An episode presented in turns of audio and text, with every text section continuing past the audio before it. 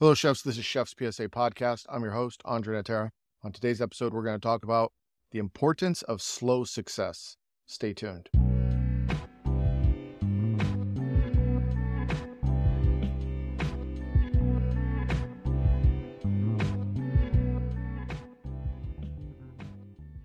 This episode of Chef's PSA is sponsored by J&R Grills and Smokers. And now they've just introduced their J&R offset smokers. Built to the same unmatched high quality standards as all J&R products, it will stand the test of time and offer professional grade results. Built from high grade rolled steel, not pre existing tanks for added strength. It comes in 250 and 1,000 gallon sizes. 500 gallon and custom configurations can also be made. It's comparably priced to other commercial offset smokers. And they deliver their ultra durable models, including custom units, in less than three months. That's less than half the typical lead time of most brands. They understand your passion because it fuels them too barbecue or upscale cuisine. They always help you deliver. They build everything in Texas and ship to all 50 states and over 50 countries. So what are you waiting for? Go to jrmanufacturing.com forward slash offsets. Now, before we get started, if you want to support the show, make sure you hit the subscribe button, hit the like button, if you're listening on Spotify or Apple, make sure you leave five stars.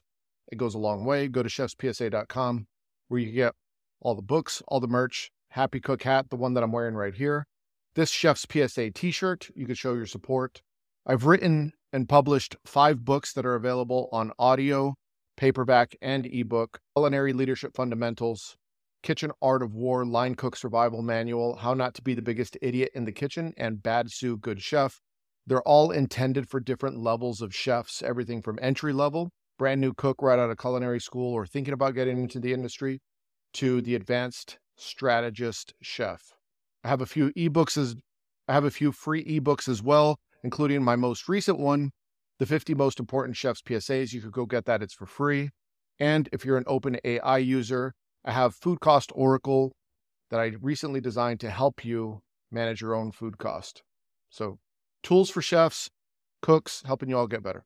So, a friend of mine recently sent me a DM that struck a chord, and it was an inspirational quote, kind of, kind of like the chef's PSA quotes, and it was, "Slow success builds character, fast success creates ego." Shout out to my friend Ranger Clark, who said that to me, a great chef in Seattle. But when he sent that to me, I was like, "That one hurts," and he said, "I know." And in today's world, being a chef, it's a race to the top. Everyone wants to be the chef now. Where's the shortcut? How many steps can we skip? What's the shortest path to climb the mountain? Looking at the skills that you need, which ones do we not need? Which ones can we skip? And can we figure out the rest when we're already in position? I'll tell you a quick story. I was the final graduation speaker for Le Cordon Bleu schools, and I gave the final commencement speech for the very last graduating class in Dallas. I want to say it was like 2017. And I wrote this really good speech, by the way. I, I am a public speaker. For those of you that don't know, I do a lot of public speaking, a lot of leadership seminars for companies and things like that. So I could probably talk about that on another episode. But I was delivering this graduation speech. And, you know, before you give a graduation speech, they introduce you and they list off your accolades and they read a short bio about you. And so I get up on stage, they list my bio, I'm giving the speech. It was a very inspirational speech, and I think it really resonated with the people that were in the crowd. So afterwards, all the students come up and they pick up their diploma and they shake hands with the director of the school and myself. And we thank them and they go across stage and it's like, thank you so much, congratulations. And they keep the line moving. If you've graduated from culinary school, you know exactly what I'm talking about. Anyway, after the speech, one of the students that was graduating came up to me and he asked me if he could have a copy of the speech that I wrote. He wanted. He said, I really enjoyed your speech. Can I have a copy of the speech? I said, absolutely. And I gave it to him. And then he said to me, I want to be in your shoes. That's my goal. And after talking to him for a little bit, you know, I was like, well, that's a good goal to have. And we talked a little bit. But I realized through the conversation that he didn't want to be in my shoes 23 years later, which was about how many years I had been in the industry at that time. He wanted to be in my shoes right then and there. He wanted to skip all the necessary steps and jump right to the top. He wanted to be the commencement speaker at the school, and it blew my mind because I started thinking about my journey, and I also started thinking about the journey of many of the cooks and chefs that are working right now. The current trend in today's culinary world is to move up pretty quick. Social media hastens that incredibly fast. You could learn everything that you need to know in your kitchen, and then in your off time, you could pick up new techniques. You could follow certain chefs on Instagram. There's a lot of resources. There's masterclass, there's chef steps. You could go down the rabbit hole of YouTube cooking instructors, including chefs on TikTok, Instagram, and then you have people like me on Chefs PSA who teach different things, not just the culinary aspect, but the leadership aspect and the managerial stuff. You have access to chefs now like you never did before. So the information is coming at you very quickly. So I think realistically, what used to take someone 10 years to be a chef can now take you five. The information is there. The ability to learn is much quicker. And if you're a didactic learner, then you should be able to get there much quicker than people who are not. Then you have the external pressures of social media and your peers. You see your friends moving up quickly, people that you went to culinary school with or people that you worked with in the past. You see them climbing the ladder. And of course, you're comparing yourself to them. You see all these chefs on social media making beautiful food, getting lots of followers, lots of views. People are lining up to go to their restaurants. And it's easy to get that feeling that you're not moving fast enough with your career and you might have to speed it up because everyone else is getting there faster than you and you're comparing yourself to them. Those external pressures start to get to you. Pre social media, the only people that you were usually competing with were the people in your kitchen and maybe a few local restaurants. The reach wasn't as great. You'd wait a year for a new cookbook to come out to see new ideas. It wasn't as fast. Things were much slower. You spent more time in position and you got really comfortable with what you were doing. But I could tell you this everyone wants the title, but not everyone really wants the job. The title sounds great. Everyone wants to say they're the executive chef or the chef de cuisine or the sous chef. But doing the job is much different than just having the title. The title wears off once you're in the shit, when the pressure kicks in, when you're expected to perform, when you realize no one's coming to save you, when you realize that the buck stops with you. And if you've moved up too quickly and you find yourself in a position of leadership or sous chef or overseeing a restaurant and you don't have the experience to do so, you might be really hurting yourself in the future. Because if you're not prepared to do the job well and you have one failure after another, then it could be a confidence killer.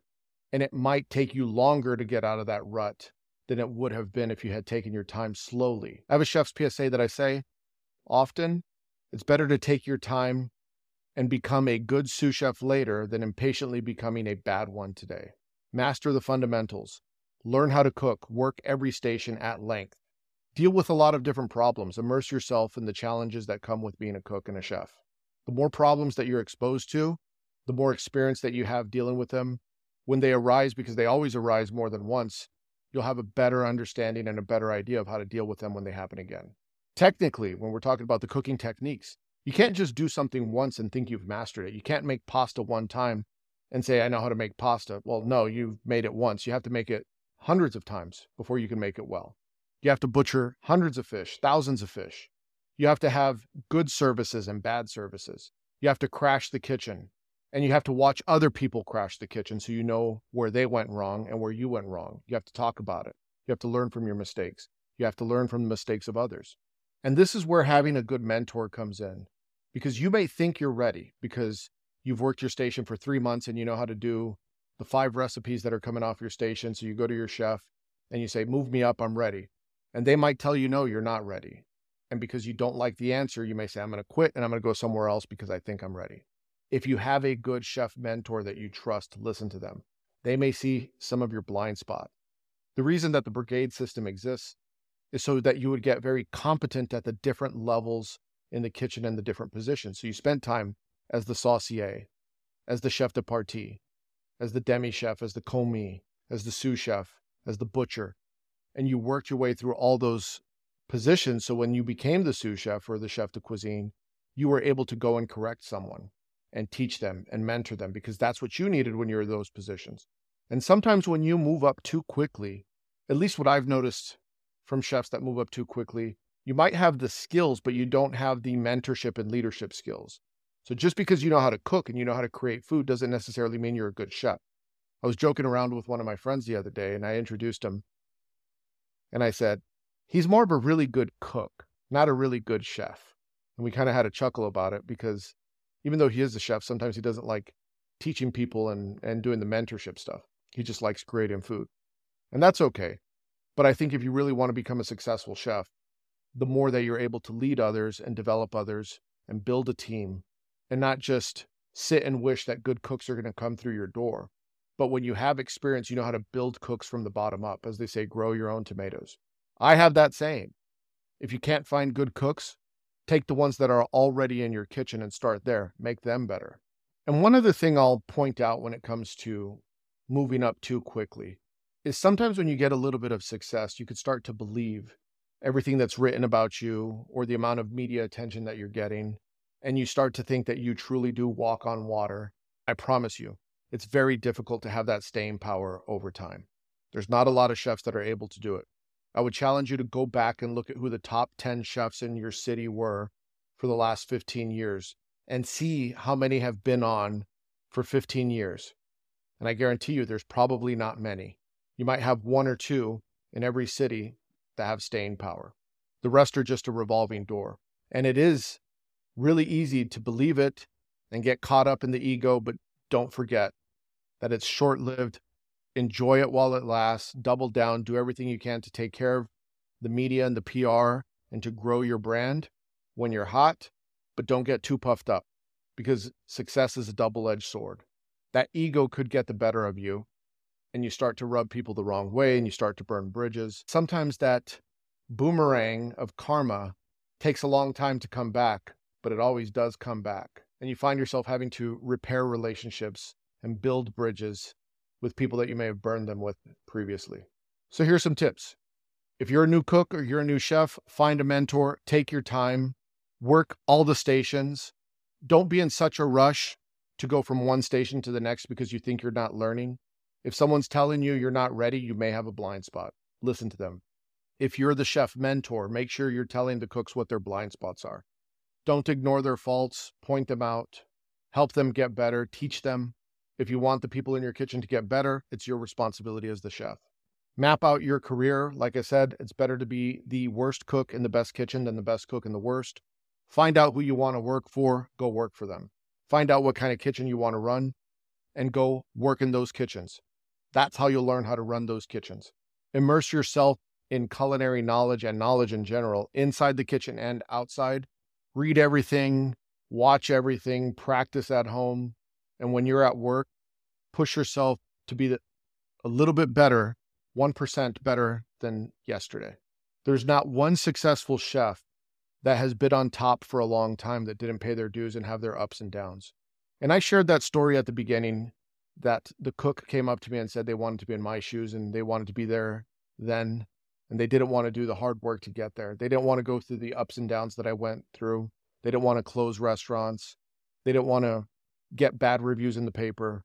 They didn't want to work 3 months straight without a day off like I did at one point and have the trials and tribulations that it takes to become a chef. They didn't want to go through all that. They just wanted the success. And if you get the success without putting the work in, you're in for a rude awakening. There's no something for nothing in this world. You pay now or you pay later. It's better to pay your dues up front. It's like that old expression. One of the biggest curses you could have is being the son of a king, especially a king conqueror, because they went out and earned it and it was just given to you. And when it's just given to you and you haven't earned it, people see through it and they resent you a little bit for it and you get tested. So take your time, be patient. You're not competing with anyone else, you're just competing with yourself. Make a solid plan, find a mentor, get there faster. If you want to support the show, go to chefspsa.com where you get all the books, all the merch. Make sure you leave five stars, nothing less than five stars. We'll see you next week. Hit the porno music.